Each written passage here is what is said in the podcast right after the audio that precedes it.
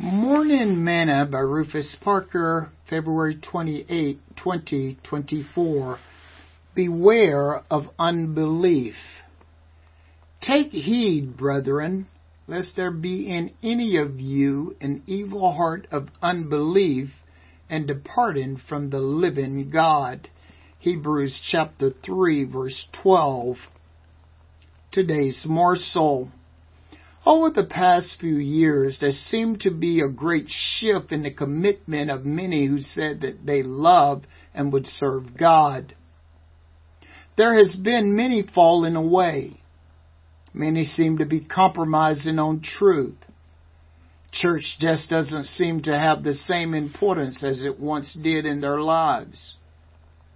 The elderly saints are not given opportunity to speak into the lives of many any longer.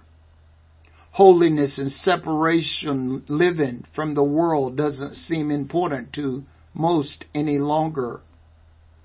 But as Paul told the church at Corinth, but I fear lest by any means as the serpent beguiled Eve through his subtlety, so your mind should be corrupt from the simplicity that is in Christ. 2 Corinthians chapter 11 verse 3. The truth about Jesus is very simple. He is God, and the enemy desires to corrupt and destroy your understanding of that knowledge the same way that he did Eve. You see, if he can get you to not believe, he knows that you will depart from the faith and no longer serve God, and you will return to your old way of life.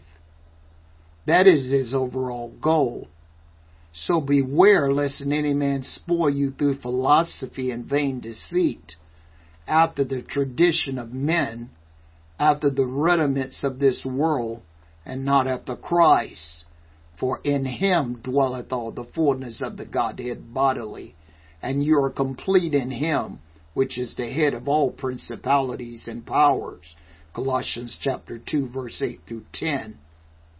Christ made you free so stay that way. Sing this song with me today. Standing on the rock of ages, safe from all the storm that rages, rich, but not of Satan's wages. I'm standing on the solid rock.